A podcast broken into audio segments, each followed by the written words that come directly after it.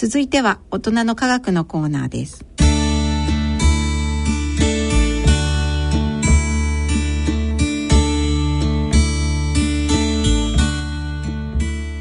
ご機嫌いかがでしょうか？東京大学政策ビジョン研究センターの山野博子です。このコーナーでは日経サイエンス発行人の竹内正人さんにご出演いただき科学の話題につきまして解説いただきます。竹内さんよろしくお願いします。よろしくお願いします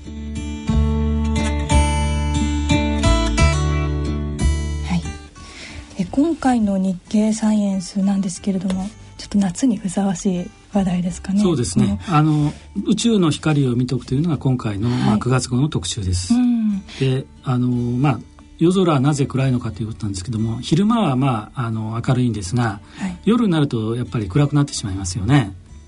どうしてでしょうね夜に暗いのは当然ですよね。昼は明るく夜は暗いとそうなんですけども、はい、まあ確かにそう言われればそうなんですけどもよくよく考えると、まあ、太陽みたいな星は、うん、まあ宇宙にはまあ何千個とかあの何兆個とか、まあ、いろんなものすごく数があってしかも、はい、まあ、今できたばかりではなくてもう太古の、まあ、103, 103数十億年前から、まあ、ずっとこう光を放ってきているという、はい、あれは何十億年前の光とかよく言いますね。そうですよね、はい、そういうものがものすごくたくさん、まあ、あるのでひょっとしたら宇宙っていうのは、うん、本来はまあ光に満ち溢れていて、うん、ものすごく明るいんじゃないかなというふうに思わないでしょうか。そうですね、でも宇宙に、ね、地球の外に一歩出てみると、まあ、暗いというのが宇宙というイメージがついてしまってますね。はい、はいで、うん、まあそれをなぜかというのをちょっと今回はあの特集をちょっとしてみたんですが、まあ、そもそもそのドイツの天文学者の方がですね、えー、宇宙はなぜこう光で溢れていないのだろうということを、はい、まあまあある意味こう哲学的にですね語っていたんですけれども科学的にやはり何何かですねそれを解き明かせないかということで、うん、まあ研究をして、えー、最近ようやくその光というものをですね、まあ、観測するということにまあ成功したというのが今回のまあ特集です。はい、でもちろんやっぱり夜は暗いのでやはりその光というのは確かにいろんなこう星から出て太古の昔から出てるんですけども、うん、やはり宇宙はやっぱり加速度的にまあ膨張して広がって、うん、まあ、星の数よりもやっぱりこう空間の方が広いので、うん、まあ、結果的にはこうなんていうんですか弱くなってしまうと。それはつまり光が届くスピードよりも宇宙が大きくなって膨張していくスピードの方が速いということそうですね。そういうこともあると思いますし、うん、なんといってもものすごく広いので、うん、広がってるのに光がまあ追いつかないといいますかね、うん、いう感じでどんどんどんどんまあ暗くなってしまうと。いうことで結果的にはまああの多分いろいろあるんでしょうけども、はい、まあ私たちの目に届くところではあの弱くなって、まあ、夜は暗くなってしまうということになるんですけども、まあ、天体の中にはですねそうは言っても非常に明る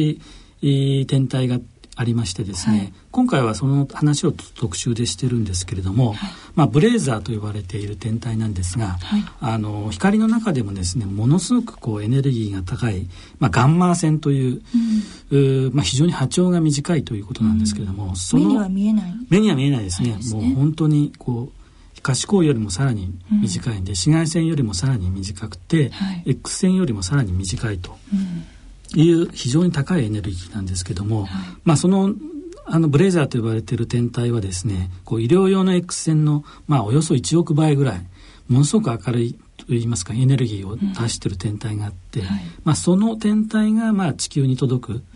と、うん、途中でその過去のこう宇宙のこう光といいますかいろんな星が出してた光とまあ相互に反応してですね、えー、それがまあちょっと反応した光がこう見えてくるということで、まあ、間接的なんですけどもそれをまあこう望遠鏡で捉えて、えー、見ようということなんですけども、その一つの光が届くだけで他のも過去のものも見えてくるんですそうですね。そういうまあ反応の仕方によってはそのもともとの光がどういう経緯で来てるのかというのがまあ分かると。いうことで、まあ、こう宇宙の歴史をですねこう調べることにもまあつながるんじゃないかなと。い。うことで、はい、えー、非常にまあ注目されている研究なんですが、うん、まあ、最近そういう研究が進んできて望遠鏡も新しく作ろうと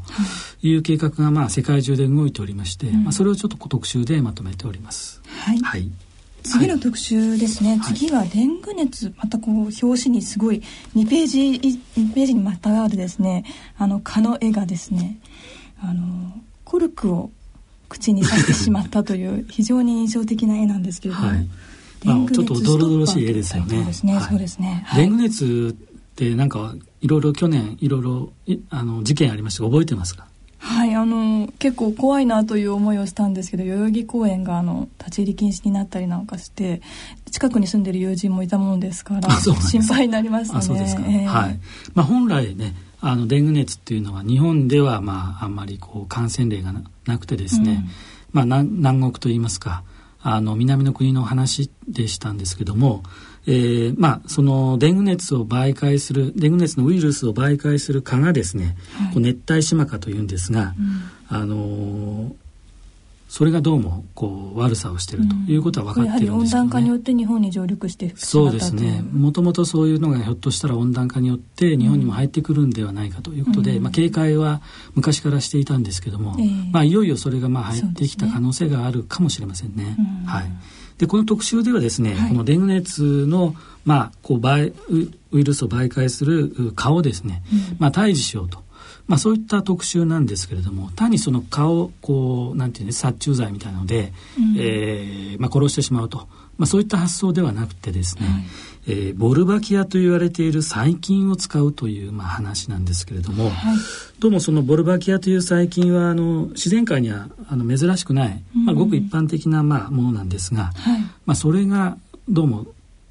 あのデング熱を媒介する蚊にですね入ると、えー、そうウイルスを複製する機能を、うん、まあ、失ってしまうと。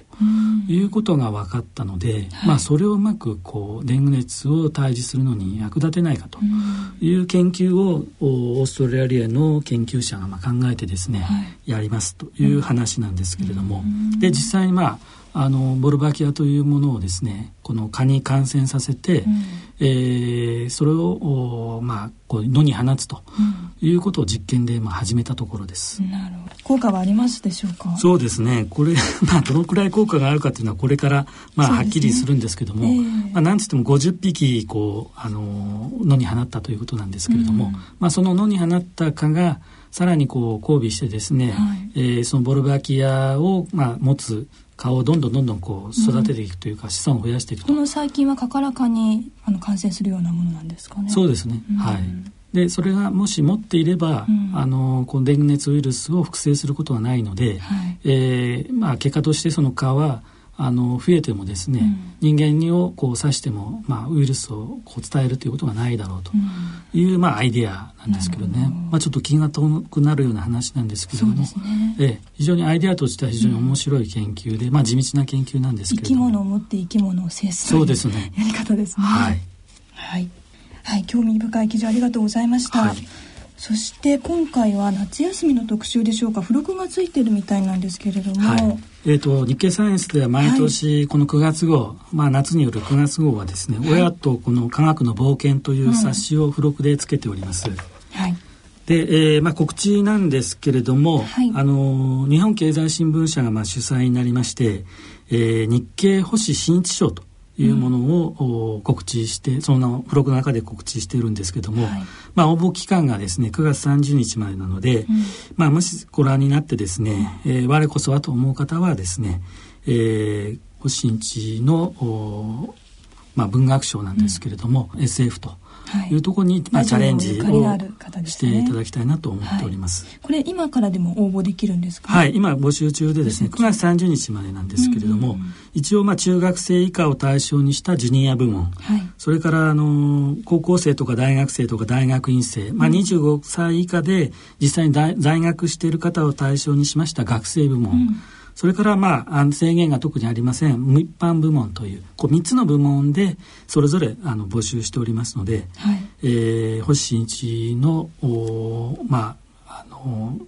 才能といいますか、えー、星新一賞にまあこうちなちなんでですねそういう新しい発想で、うん、まあ、未来の科学をテーマにですねいろいろ面白いこうアイデアで、えー、小説をちょっとまあ、書いて応募していただきたいなというふうに思っております。今回学生部門を新しく作られたのはなぜでしょうか？そうですね。あのこれまで、まあ、ジュニア部門とですね、うん、それから一般部門と分かれていたんですけどもやはりこの高校生とか大学生、はい、えー、まあ、日本の将来を支えるですねえー、若いこう力にやはりこう豊かな、まあ、アイデアを持ってですね、うん、えー、物語といいますかそういうのをやっぱり考えていただきたいなというのが趣旨でですね若手にどんどん応募してほしい。そうですね。ということですね、はい、はい、理系的な発想力を問う文学賞というのもなかなか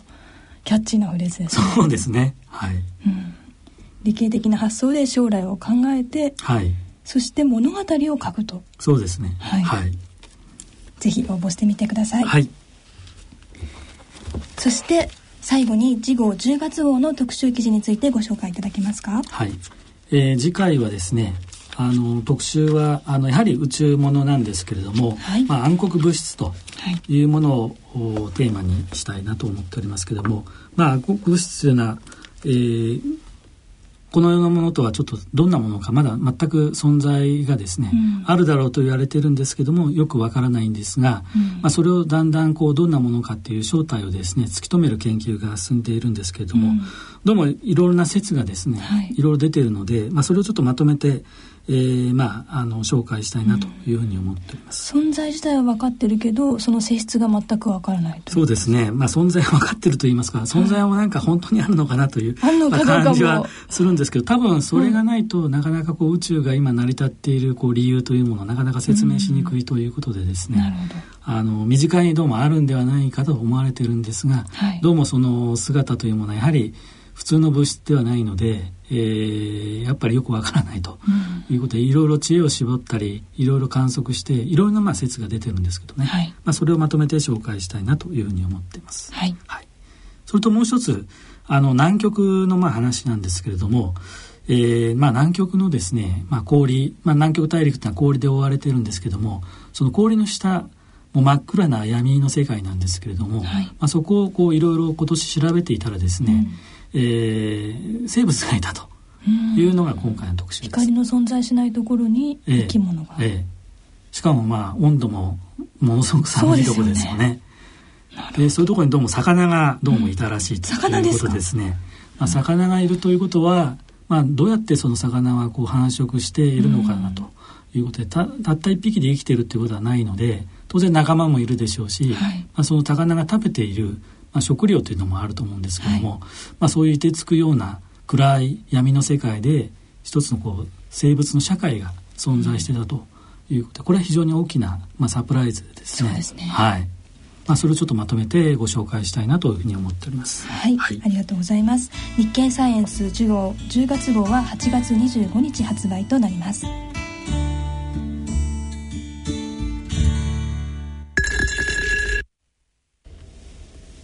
大人の科学のコーナーでした。